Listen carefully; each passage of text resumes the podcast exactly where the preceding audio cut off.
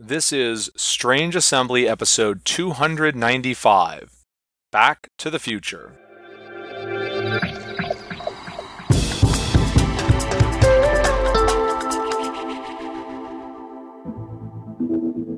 I'm Chris Stevenson, and this is Strange Assembly, your tabletop gaming podcast. You can find us on the web at www.strangeassembly.com.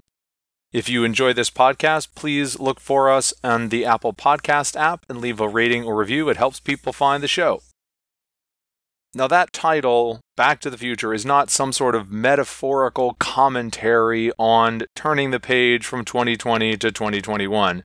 No, it is quite literal, because what I am going to be talking about today are two different games based on the movie Back to the Future and or its sequels. So in 2020, there were two new Back to the Future branded games released.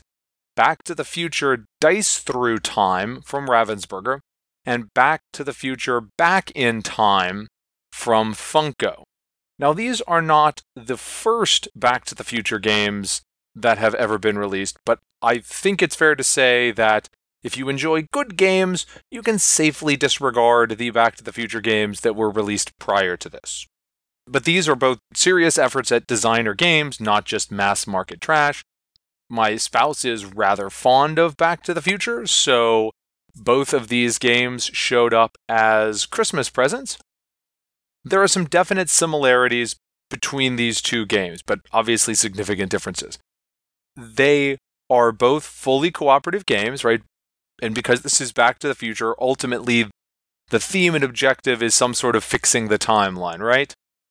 Dice Through Time is based on the entire trilogy, whereas Back in Time is based just on the original Back to the Future movie. Additionally, both of them are dice games, notwithstanding the fact that one of them has dice in the name. Both dice games. So first, there's Back to the Future Dice Through Time. Again, this is from Ravensburger, designed by Ken Franklin, Chris Leder, and Kevin Rogers. Like I said, this one is based on the entire trilogy, and so the board here is essentially a grid. It's got 5 columns and 4 rows. Each row is a different time frame: 1885, 1955, 1985, 2015. And each column is a location, like what is at that location in separate times. So this one is always, you know, the town square. These are fudged a little bit, obviously, for 1885, right? But you get the general idea.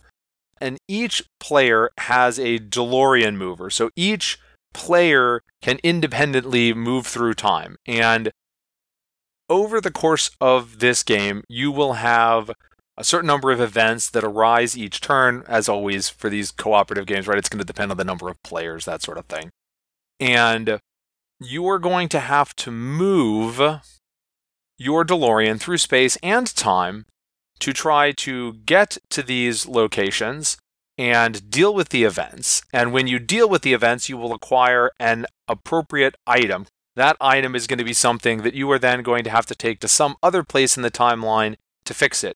This is not super directly on point with the movie, right? I'm not aware of a point in any of the Back to the Future movies where you found a skateboard in 1885 and then you had to take it forward in time to 1985, so don't worry about that part of it too much.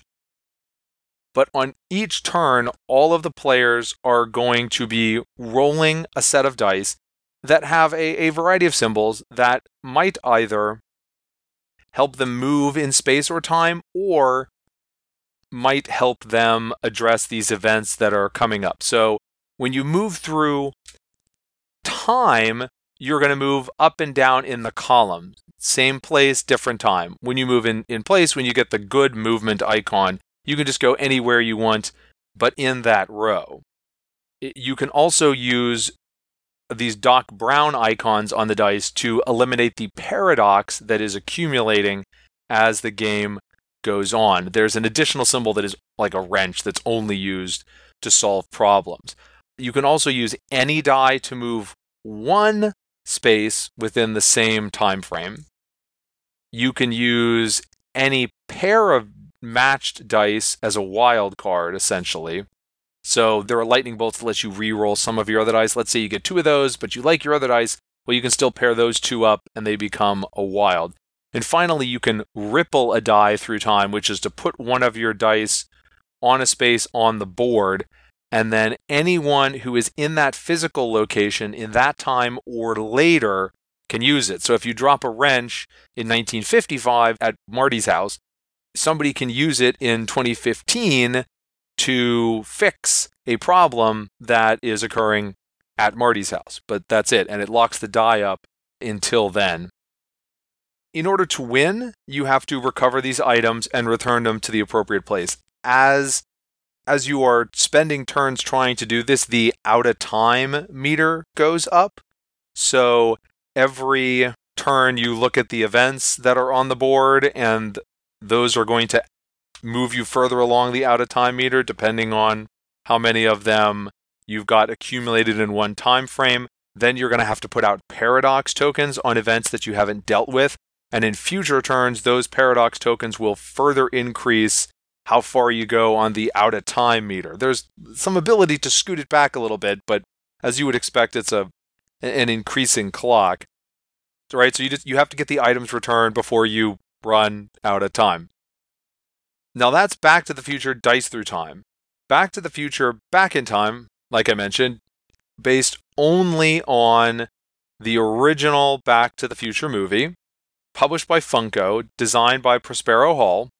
And in this one, because you're just playing the original movie, and the game is entirely set in 1955. What you are trying to do in Back in Time is make sure that George and Lorraine get together so that the future timeline is preserved. In fact, you have a picture with different segments that's like the photograph of Marty's family from the movie, and as the game goes on and you're not doing as well, making sure that George and Lorraine are in love, you'll actually flip over the segments of that picture so that it switches from the picture with, you know, Marty or his sibling in the picture to the picture that's just the blank background.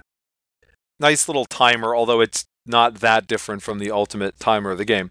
And so in order to win at Back in Time, when the clock tower strikes 10:04 p.m., which is just a defined number of turns, you have to have accomplished two things. One, at that moment in time, George and Lorraine must be in love, and you must have the DeLorean fully repaired and ready to go in a correct spot on the board. So as the game goes on, you're going to be collecting those components for the DeLorean, you're going to be moving the DeLorean, and you're going to be getting George and Lorraine together, and then once they're physically together, they're movers on the board, you can try to influence them to increase them on the love meter. Now, they can also go down again. That's why just because you get them up to in love at one point, that's not good enough. They have to be in love when you go back to the future, when the lightning strikes the clock tower. The element that will be working against you in all of this primarily is Biff, because we'll talk about how a little bit more, but right, Biff is going to move around, and every time if he just gets to George or Lorraine, you're okay. But then if there's anything else that would move him again, and he's already with George or Lorraine, well, that's going to reduce you on the love meter. I don't know precisely what that's supposed to represent. We just always refer to it as Biff punching the person in the face. I don't know. That seems like the sort of thing Biff would do. But you might want to be more creative with your Back to the Future references, you know? So like I said earlier, this is also a dice game. This is fully cooperative, but people don't roll all the dice together and then have discussions in this one. You're just going to have a single turn. At the start of the turn, George and Lorraine and Biff will move around based on a movement card that comes out. And if you're lucky, right, they'll kind of stay away from each other. And if they're not lucky, they'll get closer together, and you might need to spend some of your movement to keep them away from each other. But every time you move, that's less dice that you're going to roll, because the way that the game works is you start with 5 power tiles, and each power tile shows a die on it. There's 4 different colors of dice, and there's 4 characters you can play. And each character gets an extra tile of their preferred color. So Doc gets an extra knowledge die. Einstein gets an extra speed die. Marty gets an extra courage die. Jennifer gets an extra love die. And just in case you're curious, my 7-year-old did very quickly point out that she was never actually in 1955. So, you know, right, let it go. Right, we just have to roll with these things sometimes. And each of those tiles will let you roll the die to attempt a challenge, or you can use the tile to move yourself. Anytime you move, if George or Lorraine is in your space with you, you can take one of them along with you. But each of the dice has 2 wild symbols on it that work as a success for any type of challenge. They have 2 specific symbols that only work on their kind of challenge. So if you have the love die, that's going to have 4 successes on it if you're trying to make George and Lorraine fall in love, but it only has 2 successes on it if you're trying to find the right component to fix the DeLorean, because that is a knowledge test. And then each die also has on it a Biff symbol. So every time you roll a Biff symbol on a die, Biff is going to move, or if he's already with George or Lorraine, make the love meter go down. You can re-roll your dice as much as you want. So if you're attempting that knowledge check with your love die and you roll the hearts, well, that doesn't do anything. You could leave that there if you want. Maybe you've already got as many knowledge symbols as you need off of some other dice, but maybe you don't. And so now you want to risk it and you re-roll it again, and maybe you get the success you need. Maybe you get a Biff. Biff moves and messes you up. While all this is going on, similar to Dice Through Time, you have cards that are coming up to represent things happening in different places. These are, relatively speaking, much more specific references than Dice Through Time had. So you have like a specific line that was set in a specific location in the original Back to the Future movie. It will put it there. And you can either have troubles or opportunities. Opportunities are all upside. You have to spend dice to do them. If you're lucky, only one die. But if you succeed at them, like here's some sort of social interaction thing. It requires getting 1 heart. So you got a 2 out of 3 chance of succeeding. If you just go there and spend 1 love die, you have a 50-50 chance of succeeding. If you go there and spend 1 die of anything else, if you succeed at that challenge, then you'll acquire a new power tile. So those are very worth it. And then a new opportunity pops up somewhere else. Troubles work similarly, except they also come with a downside while they're in play. So there will be like, gang smashes George's bike, and now George can't move or be moved while that trouble card is in play. Or, gang harasses Lorraine, and now if Biff gets to Lorraine, it deals double damage to your love meter. So sometimes those are urgent to deal with, sometimes they're not, depending on your circumstances and how much of a problem that particular effect is causing for you. They're harder to deal with than the opportunities. They are troubles, not opportunities, right? But if you get rid of them, you also get one of these new power tiles. The power tiles are important because they're all just better than the power tiles you had at the start of the game. So instead of, okay, maybe they're not all better, but most of them are. There are ones that say, oh, you can use this to move 6 instead of 3, but it only is good for moving. There are some that let you re-roll all of your biffs, which is a huge deal when you're trying to roll like 4 or 5 dice to succeed at something that requires 3 successes. Being able to re-roll all of those biffs that are otherwise locked, that's a big deal. And just at the simplest, there's many of the tiles that just let you roll 2 dice when you use that power tile. Obvious upgrade.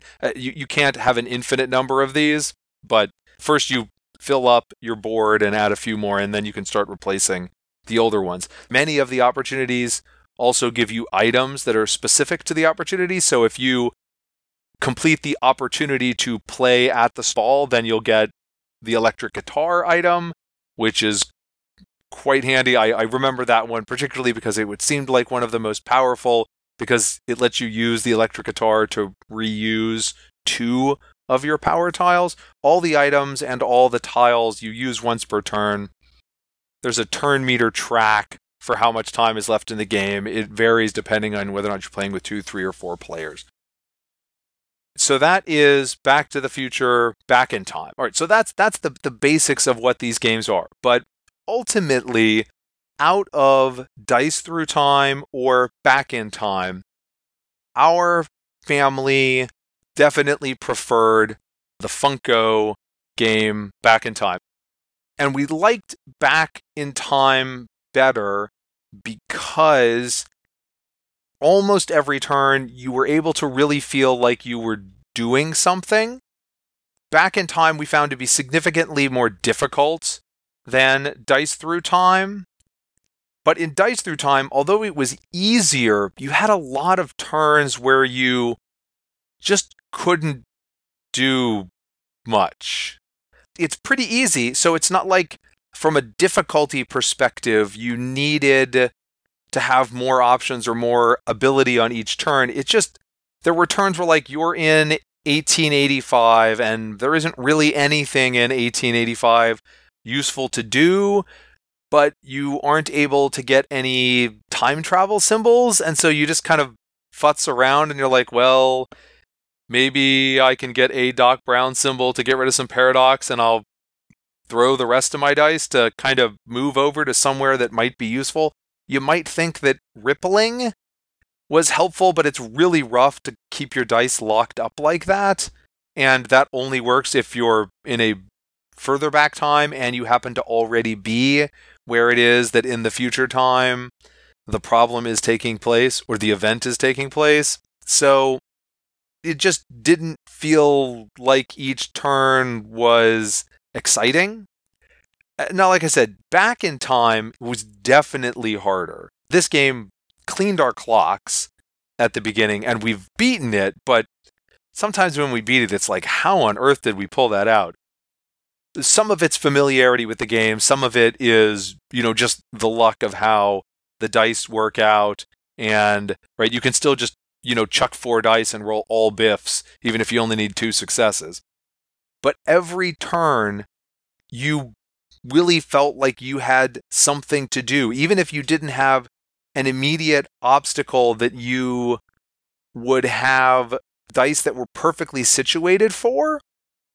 Every dice can do something on any challenge, and George and Lorraine always need to be moved somewhere away from Biff. Biff is the real pressure point in that game, right? Gosh, that guy is a jerk, which I know is the point. So for us, we found that Back to the Future Dice in Time fell a little flat, but we found that Back to the Future Back in Time was quite good. It was fun. It felt like you were doing Back to the Future things, moving the DeLorean around and trying to get George and Lorraine together. The kids really liked the picture that faded.